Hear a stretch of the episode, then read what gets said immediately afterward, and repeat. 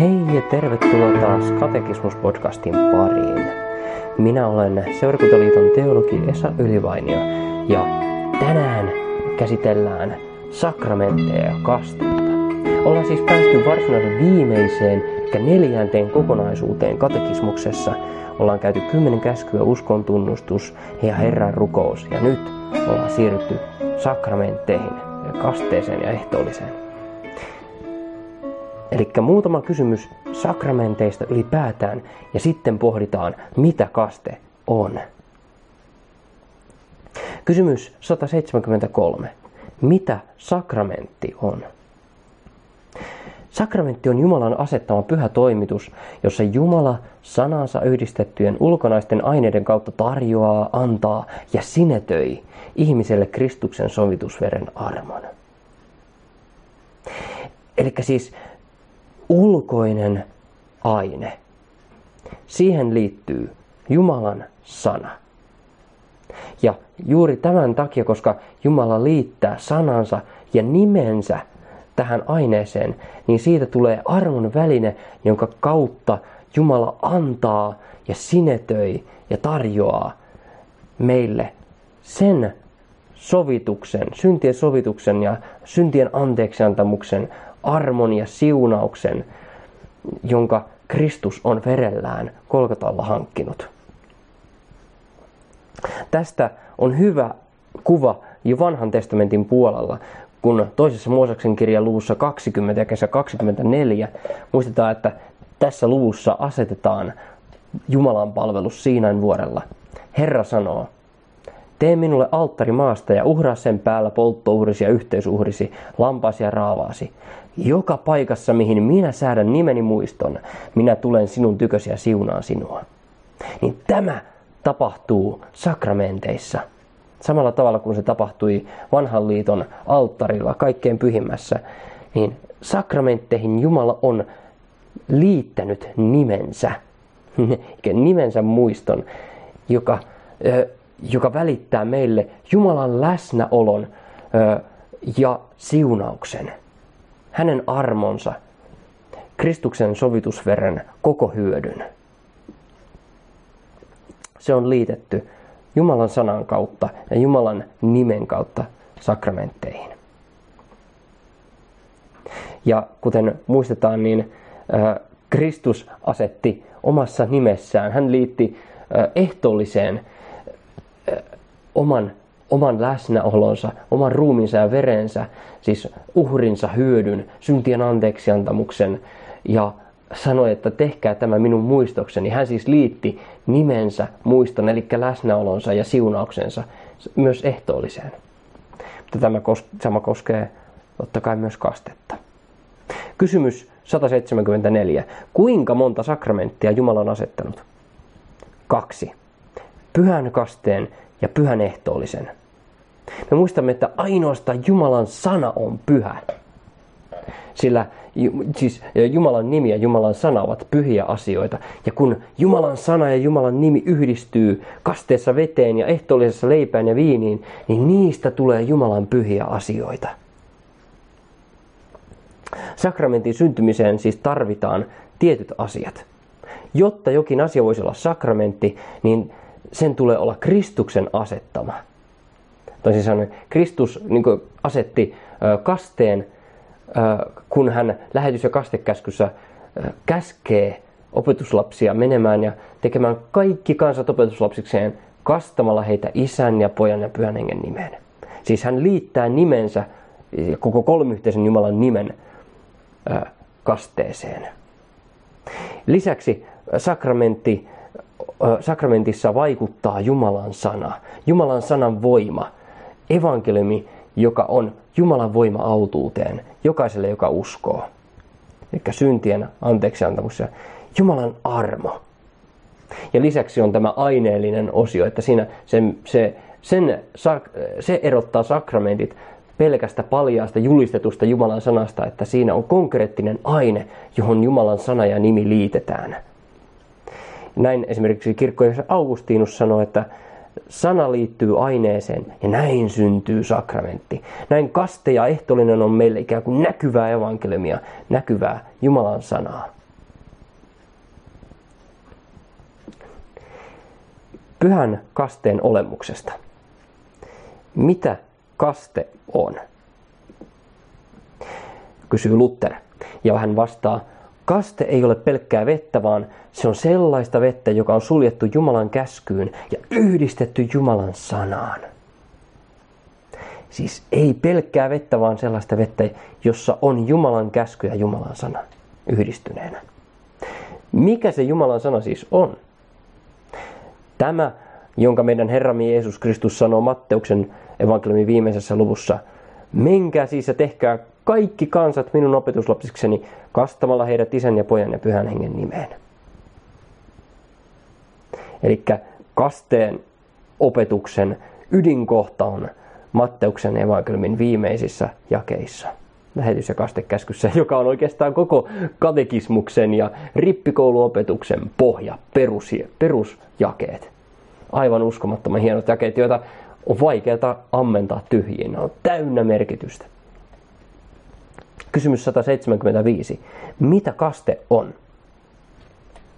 Kasteessa tavallinen vesi liittyy Jumalan käskyyn ja on sidottu hänen sanaansa. Eli se on ikään kuin märkää sanaa. Sana, se on vettä, jonka Jumalan sana on pyhittänyt pyhäksi vedeksi.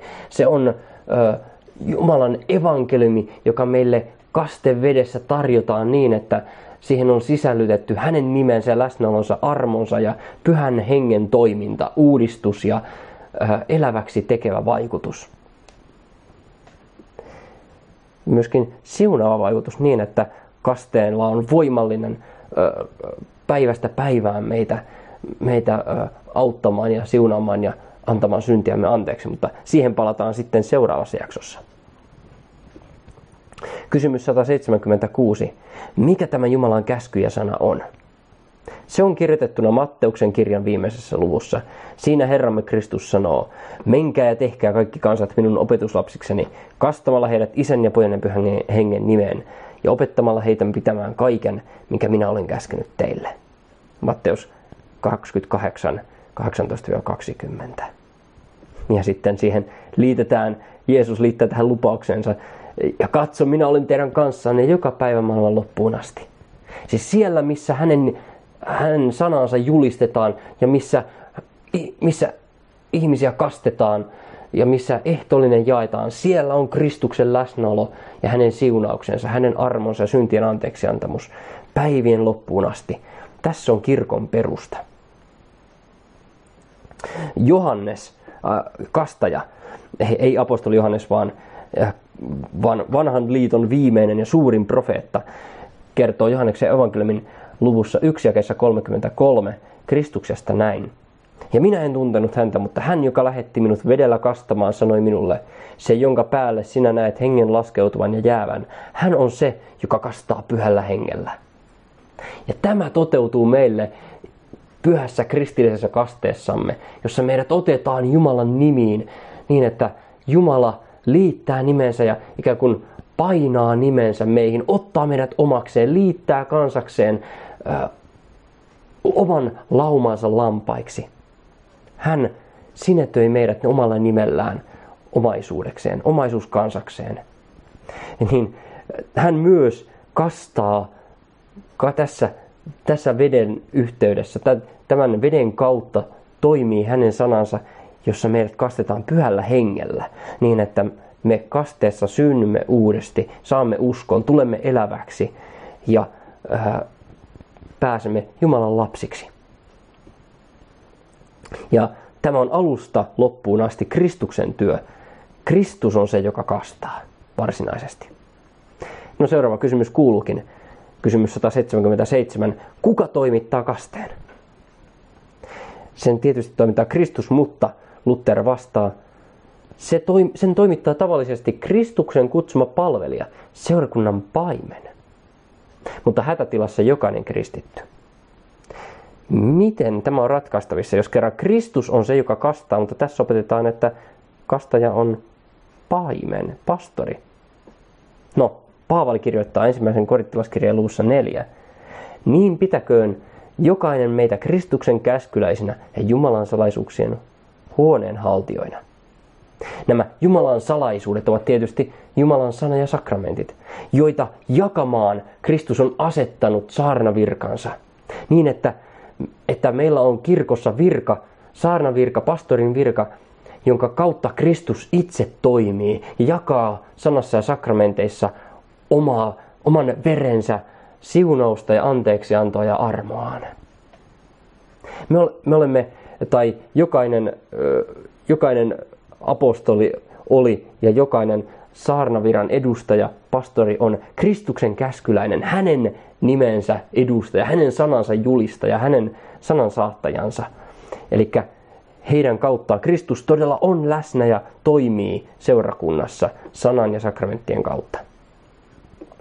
Tosi selkeästi tämä tulee vielä toisessa korintilaskirjan luvussa 5, jakeessa 18-20, jossa Paavali kirjoittaa. Mutta kaikki on Jumalasta, joka on sovittanut meidät itsensä kanssa Kristuksen kautta ja antanut meille sovituksen viran. Sillä Jumala oli Kristuksessa ja sovitti maailman itsensä kanssa, eikä lukenut heille heidän rikkomuksiaan, ja hän uskoi meille sovituksen sanan. Kristuksen puolesta me olemme siis lähettiläinä, ja Jumala kehoittaa meidän kauttamme. Me pyydämme Kristuksen puolesta, antakaa sovittaa itsenne Jumalan kanssa. Tässä siis Paavali tiivistää upealla tavalla sen, että Kristus on verellään Golgatalla hankkinut valmiin syntien sovituksen. Koko maailman kaikki synnit ovat sovitetut Kristuksen veriuhrissa. Ja se on tosiasia Jumalan sydämessä. No nyt Jumala on antanut, tai Kristus on antanut seurakunnalleen sovituksen viran ja sovituksen sanan, joka jakaa tätä, tätä valmista syntien anteeksiantamusta ja Kristuksen veren hyötyä, joka ikään kuin tuo Kristuksen veren armon ja kaikki Jumalan siunaukset meidän omaksemme.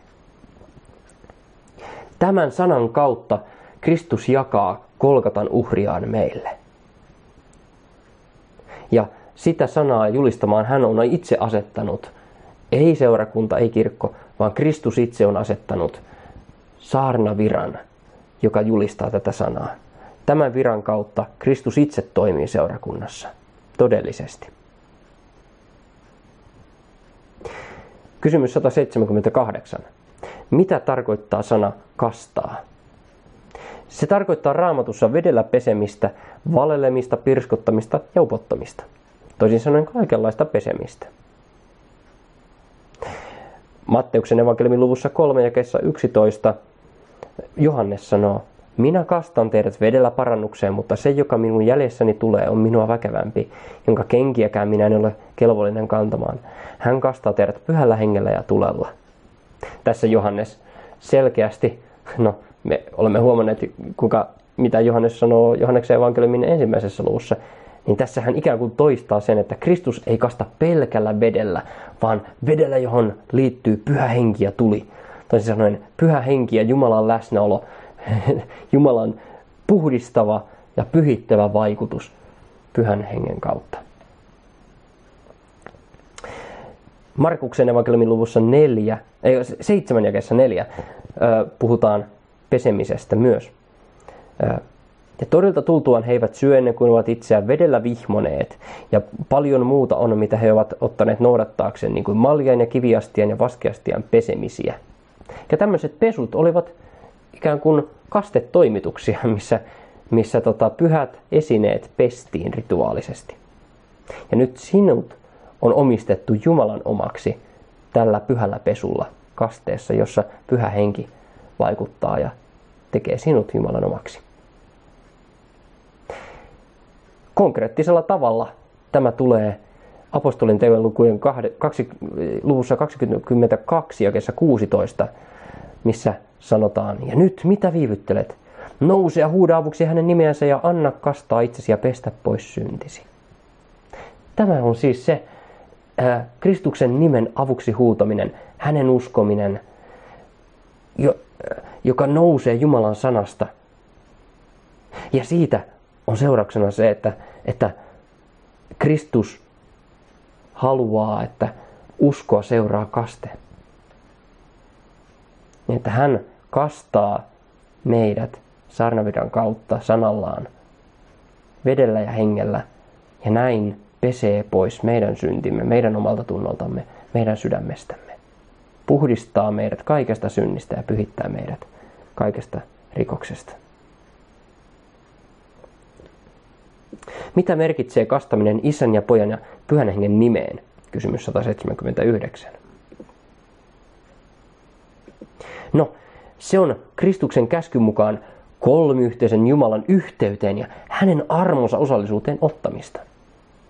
Se on sitä, että sinut liitetään pyhän kolmiyhteisen Jumalan omaksi. Sinä olet isän lapsi, Kristuksen oma, Kristuksen lauman jäsen ja pyhä henki on tullut sinun sydämeesi. Se on ikään kuin se, se kuva, mitä ilmestyskirjassa sanotaan, että, että Jumalan omien otsaan painetaan hänen, hänen nimensä. Niin tämä tapahtuu kasteessa. Sinut otetaan Jumalan omaksi, Jumalan, Jumalan nimiin, Jumalan kansaksi, Jumalan lapseksi, taivaan perilliseksi. Sinut otetaan hänen armonsa alle, lain alta, elämän alle, kuoleman alta. Meidät liitetään synnistä Kristuksen kuolemaan ja hänen ylösnousemukseen, ylösnousemukseensa, niin kuin Paavali kirjoittaa roomalaiskirjan luussa 6 ja 3. Vai ettekö tiedä, että me kaikki, jotka olemme kastetut Kristukseen Jeesukseen, olemme hänen kuolemansa kastetut. Näin me olemme puetut Kristuksen kuolemaan niin, että me saamme yhdessä hänen kanssaan kuolla ja yhdessä hänen kanssaan kuolleista nousta uuteen elämään. Näin, näin kasteessa on sekä syntien anteeksiantamus että pyhitys uuteen elämään. Ja siinä koko kolmyhteinen Jumala vaikuttaa. Kysymys 180. Keitä on kastettava?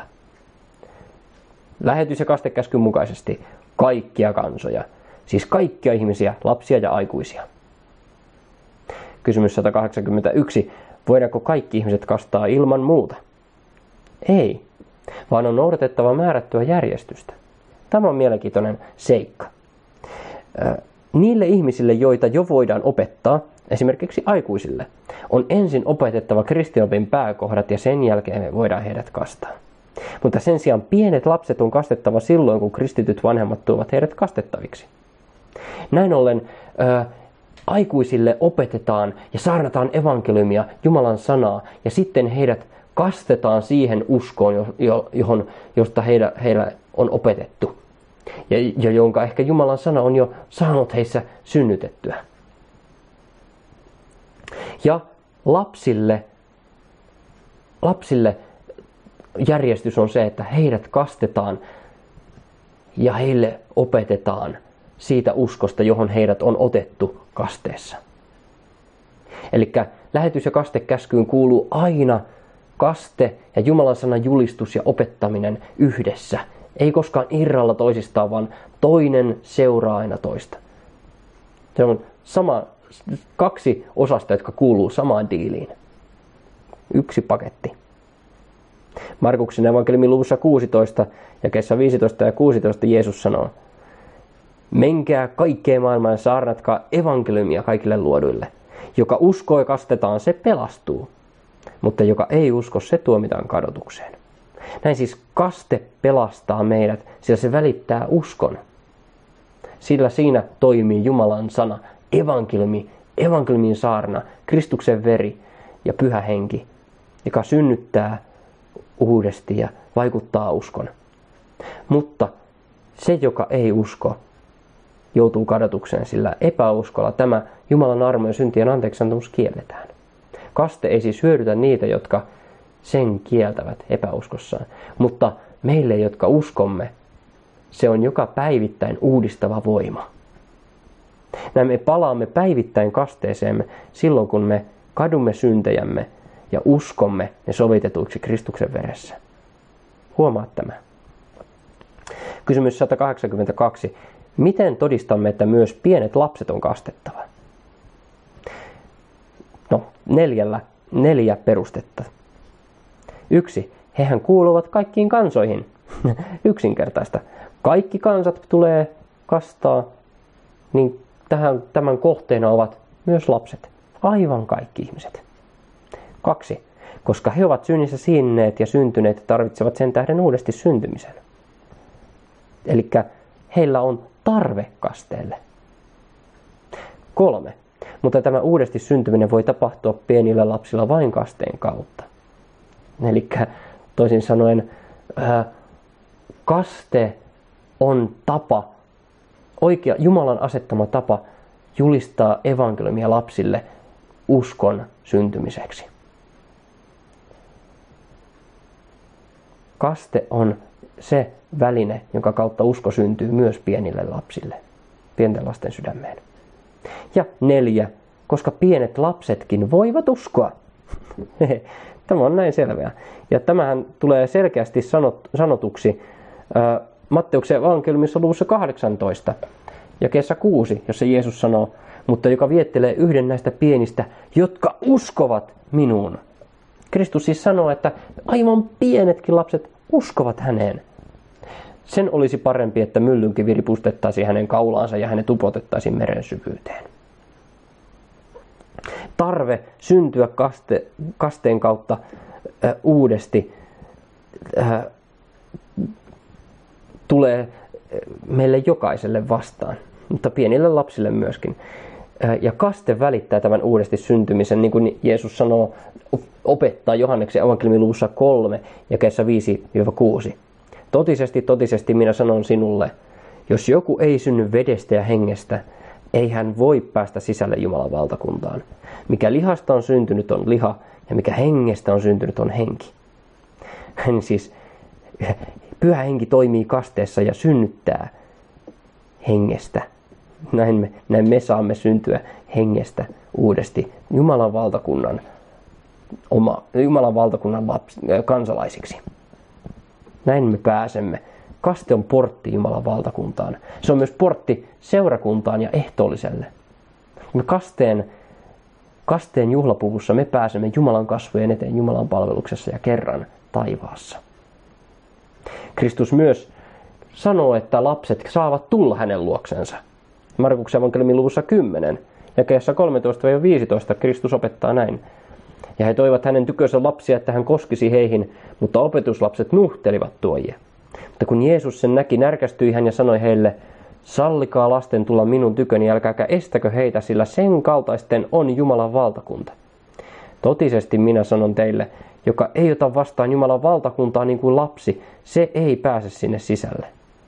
Näin siis lapset asetetaan jopa esikuvallisiksi Jumalan valtakunnan sisälle tulijoiksi, sillä he uskovat. Heidän on Jumalan valtakunta. Myöskin apostolien tekojen luvussa 16 kastetaan vanginvartija, joka, ja koko hänen perhekuntansa, siis myös hänen lapsensa. Ja David psalmissa 51 ja kesä 7 esittää sen tarpeen, että hänkin on synnissä syntynyt. Äitini on hänet, minut synnissä siittänyt, hän kirjoittaa. Eli jokainen syntymästään lähtien on syntinen ja tarvitsee kastetta, sitä, että hänet kasteessa pestään synnistä ja otetaan Jumalan lapseksi. Synnin alta Jumalan valtakuntaan. Ja kysymys 183. Mikä tehtävä kummeilla on kasteessa? Sillä, sillä tota, kastetoimituksessahan on kummit läsnä lapsen lasta kastaessa, myöskin aikuista kastaessa. He todistavat, että lapsi on oikein kastettu. Hmm, ja sekä myöskin aikuinen. He huolehtivat tarvittaessa lapsen kristillisestä opetuksesta ja rukoilevat lapsen puolesta. Jos sinä olet kummi, niin rukoile kummi lapsesi puolesta. Suurempaa palvelusta et voi hänen puolestaan tehdäkään. Matteuksen evankeliumin luvussa 18 ja kesä 16 ikään kuin asetetaan kummius näin. Mutta jos hän ei sinua kuule, niin ota vielä yksi tai kaksi kanssasi, että jokainen asia vahvistettaisiin kahden tai kolmen todistajan sanalla. Tämä on Jumalan tarkoitus, että asiat vahvistettaisiin kahdella tai kolmella todistajalla. Toivottavasti kaste saa olla sinunkin suojanasi tänä päivänä ja jokaisena päivänä. Ja näin Kristus saa olla itse kanssasi sinun suojanasi. Jää Herran rauha.